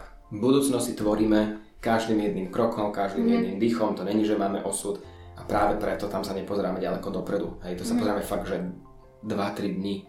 Mm-hmm. Zbytočné pozerať sa ďalej, lebo Jasne. fakt to tak nemusí byť, ak sa dohodneme. Ale spätne vieme, čo sa udialo a preto to spätne vieme ovplyvňovať kamkoľvek. To je veľmi A rejky sa, áno, rejky sa dá pra, pra, aplikovať na ľudí, na skupinu ľudí, na zvieratá, na rastliny, mm. na situácie. Napríklad sa môže stať, že si v s rodinou a začína sa hádať, vieš, proste akože spustiť prúd, aby sa ukl- začalo ukludňovať a prinašať rovnováha do celej atmosféry. Že vlastne je to návrat stratenej rovnováhy vo všetkých mm. prejavoch, ako si ich vieš predstaviť. OK, ale to znamená, že tá hádka ona sa stále udiala, len ten dopad, ktorý akože teraz, že týždeň by sme boli na seba naštvaní, tak ono to nejak zmierni, že prestane Ak tá hádka sa deje teraz, je väčšia pravdepodobnosť, že sa to rýchlejšie ukludní. Mm-hmm. S tým, že všetci budú spokojnejší. Keď tá mm-hmm. hádka bola pred týždňom, vieme ju ovplyvniť spätne s tým, že už teraz, v dnešnom dni, lebo dnes to aplikujeme, sa začnú ľudia uvoľňovať z toho, ako veľmi sa ich dotýka ten efekt. Mm-hmm. A zrozumieš. Ale je to vlastne také, že keď sa hádala skupina ľudí a jeden z nich si povie, že chcel by som to preliečiť, tak oni, že všetci musia nejak že s tým nie. súhlasiť, alebo že nie je to potom taký nejaký zásah do toho prežívania uh, tých ostatných ľudí, alebo to ostat, tých ostatných ľudí sa, tých, áno, to ovplyvní iba tú jednu líniu toho človeka, ktorý je zainteresovaný. Mm. Ostatní by museli prejaviť svoju vôľu, že sa tomu otvoria, že ten dopad bude na nich menší. Reiki vždy, vždy, vždy funguje na práve slobodnej vôli. Tam mm. jednoducho ona nepotečie, kým tí ostatní nechcú. Jasne. Takže to, to sa týka toho daného klienta, ktorý to rieši. Uh-huh. Mne napadlo, keď si vlastne spomínal počas celého toho podcastu, o toho rozhovoru, vlastne jogu, filozofiu jogy, teraz vlastne aj to reiki a že to má nejakú filozofiu, tak možno keby na základe toho všetkého okolo teba máš sformulovať takú tvoju osobnú životnú filozofiu, niečo, čím sa nejak riadíš, dávať ti nejaké také či už mantinely alebo nejaké také smerovatka v živote. Asi také najdôležitejšie je snažiť sa nikdy neprestať rásť. Osobnostne, vedomostne. Je to hrozná škoda strácať čas. A po tejto ceste bádania a hľadania ten rast by mal byť naozaj, myslím si, tak trochu aj nie len, že chcem byť nejak Einstein, ale že to, pozn- to je hľadanie poznania. Mm. Nie vedy, nie faktov, ale poznania. Poznanie je práve o tom, že, že budujem si nejaké chcem rozumieť svetu, chcem rozumieť svoje pozície v tom svete. Skúsme po ceste nebyť idioti na druhých ľudí a na druhé tvory. Mm, v prvom rade musíme počúvať sami seba a naozaj byť tam pre seba. Keď sme tam sami pre seba, aby to nebol čistý egoizmus, musíme mať seba reflexiu. Musíme si robiť prebierku svojho rozmýšľania, svojho chovania, mm-hmm. lebo to je vlastne to, čo delí egoizmus od dávania seba na prvé miesto. Mm-hmm. Lebo to môže byť tenká hranica, ale dá sa to zamieňať. A okrem toho, užívať si život v rámci týchto odporúčaní, lebo to nie sú pravidlá, tak naplno, ak sa dá. Mm-hmm. Bolo v rámci toho takého uvedomovania si vecí a toho poznávania, lebo ono to vlastne potom však odkrýva veľa takých vecí, čo sú v rámci nášho vnútra a nie vždy sú to jednoduché veci na spracovanie. Bolo to mať niekedy u teba ako keby, že tak veľa a tak intenzívne, že si si hovoril, že Keby si radšej napríklad, že nikdy s týmto nezačal? Takto nie. A mal som isté obdobia zmetenia, že už mm. bolo možno tak veľa názorov a už som ich nestri- nestíhal triediť, že som mal možno pocit zmetenia. Že mm. tak toto si možno zdánlivo odporuje, ako teraz nájsť, ktoré z toho by mohlo byť buď pravdivejšie, alebo autentickejšie, alebo pre mňa vhodnejšie. Alebo som mal také, že už toľko podnetov som spracovával, akokoľvek obohacujúcich, že som si jednoducho iba musel chvíľku dať pauzu od snorenia a hľadania a pátrania. A to bolo také, že pár dní som robil nejaký presný opozitum. Akože v mojom prípade, že si dám nejaký týždenný maratón hrania online hry alebo niečo, mm. vie, že robím niečo veľmi neduchovné. a vlastne to je taký môj reset nejaký a potom zase buď mi príde nová kniha, čo som si objednal, alebo že ja som v niekoľkých online kurzoch, takže sa zase do toho nejak mm-hmm. uh, zavrtám a potom zase pátram a, a stále niečo. Ale že by som si niekdy, niekedy povedal, že, že, že to nebolo dobre. Akože keby, že mám začať žiť svoj život ešte raz, tak robím presne to isté a skôr na nič nečakám. Práve, že ešte skôr by som robil niektoré buď kurzy, alebo sa dal nejakými cestami A toto je jedna z vecí, ktorú sa ma niekedy ľudia pýtajú, že aj keby že sa bavíme iba o, o jogových kurzoch, hej, jogových školeniach, no tak teraz jeden končíme, že koľko rokov musí odísť, aby som mohol, mohla na ďalší, čo hneď zajtra chod na nejaký, alebo prídi sa na ďalší, čo bude, proste ako čas nám už nikto nevráti. A mhm. pokiaľ máme nejakú dávku zvedavosti, ono to nefunguje tak, že sa to musí usadiť, aby som šiel ďalej. Hneď, hneď proste dravosť po poznaní musí byť, aspoň teda pre mňa aj prvorada. Mm-hmm. To je, ja som tomu obetoval v podstate život. Jasné.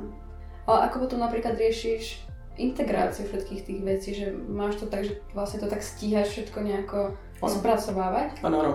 A mm. nerobím všetky kurzy alebo všetky školy naraz, hej, ako mm. mám, niektoré sú úplne, že na živo kurzy, že mám živé prednášky, tak to musím v diári mať, že kedy, kde sa pripájam na čo. Niektoré sú také, že je to online platforma a idem svojim tempom, niektoré sú iba, že knihy naozaj, že čítam, to robím vo svojom voľnom čase. A ja som pánom svojho času, mm-hmm. takže ja v rámci toho sa snažím ho využívať ako sa dá a naozaj nie som zrovna z ľudí, ktorí by nutne museli pozerať film o 8 večer v telke alebo pozerať neviem čo, hej, že radšej si niekedy proste strávim čas inak. Takže mám na to čas, proste riešim si veci tak, aby som mal dostatok času na to robiť, čo chcem.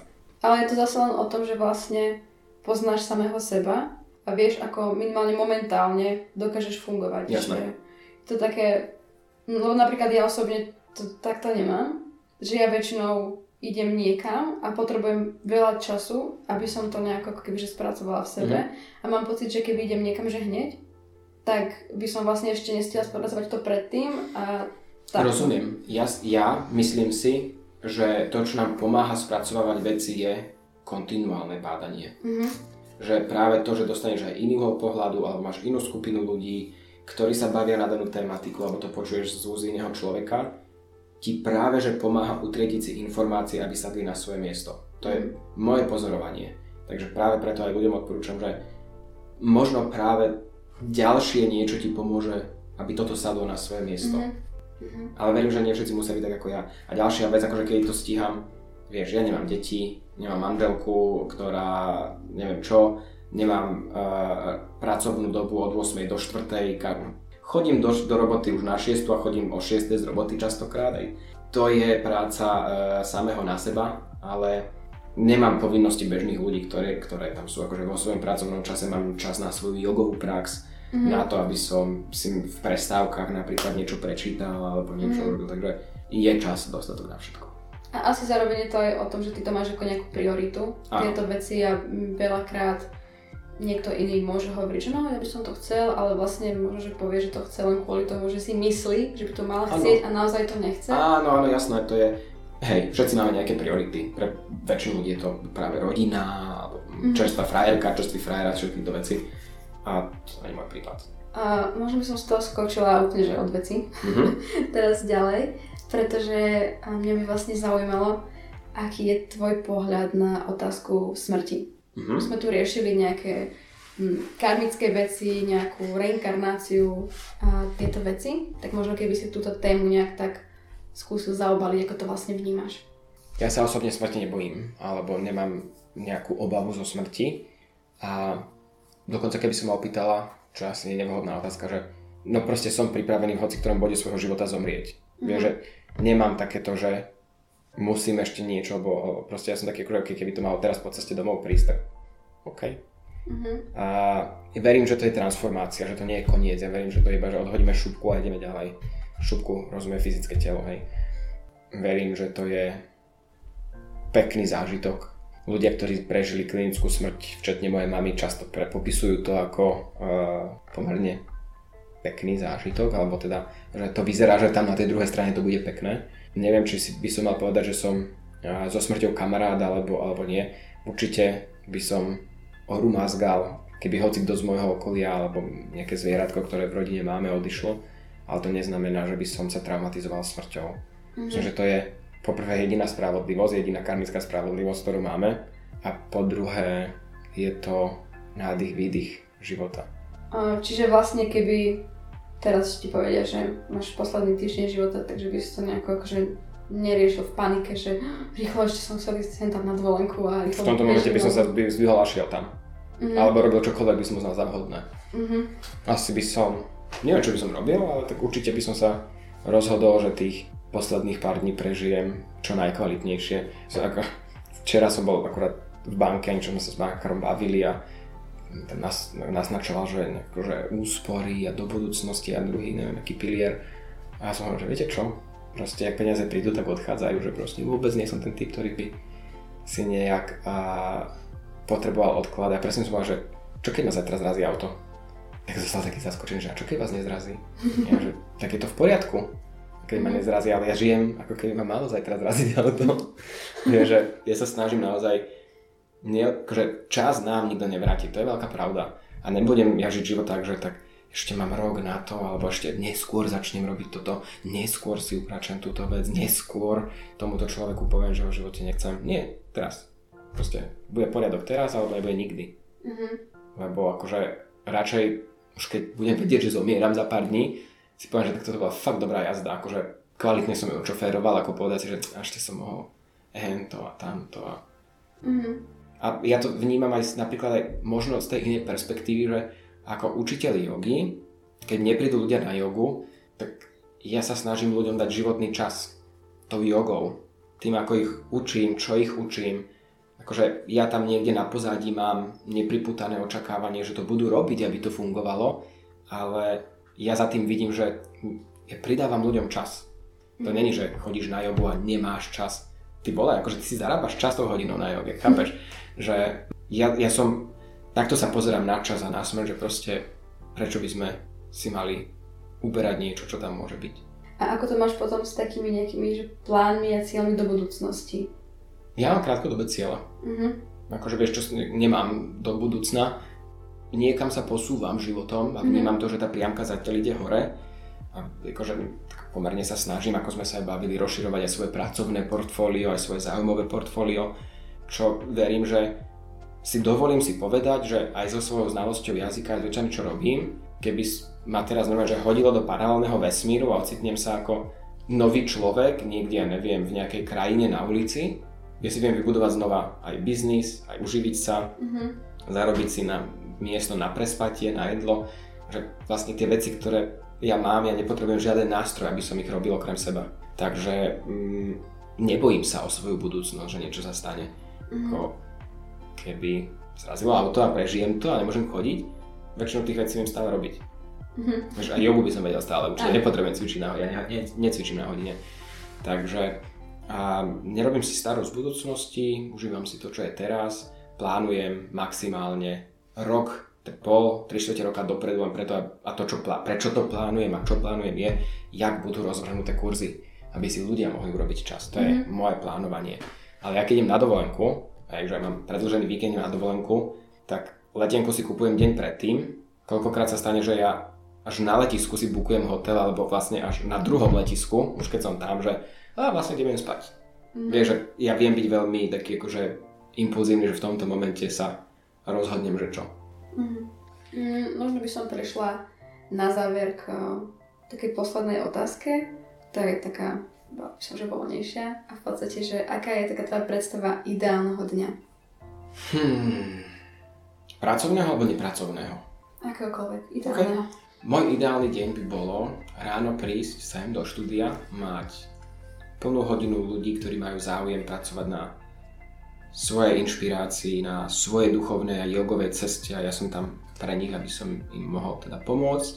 Po tejto hodine si dám ja svoju a prax, a čo sa deje po tej praxi už je také otvorené. Môže to byť voľný čas strávený s blízkymi ľuďmi alebo blízkymi tvormi, ako napríklad moja mačka, alebo s rodinou, alebo to môže byť potom moja práca, lebo ja mám veľmi rád svoju prácu, aj tie ostatné časti, vieš, či už je to práca s tarotom, alebo práca s energetickým liečiteľstvom, alebo toto NLP, to sú veci, ktoré mňa nepretržite fascinujú. To znamená, že ja sa teším, že mám ľudí, ktorí majú to záujem, takže pre mňa je toto ideálny deň.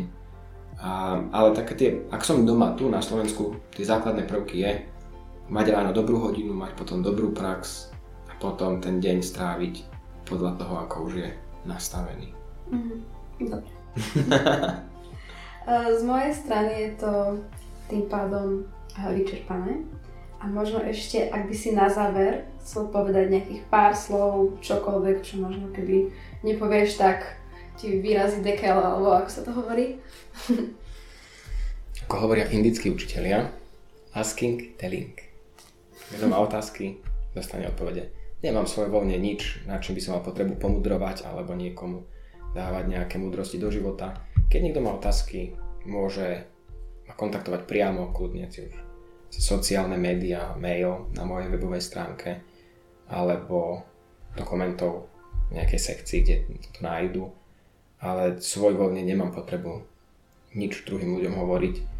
Prajem všetkým akurát veľa odvahy a sily prebrzať kormidlo svojho života do svojich rúk a kormidlovať tam, kde je najväčšia sranda a radosť toho, čo robíme.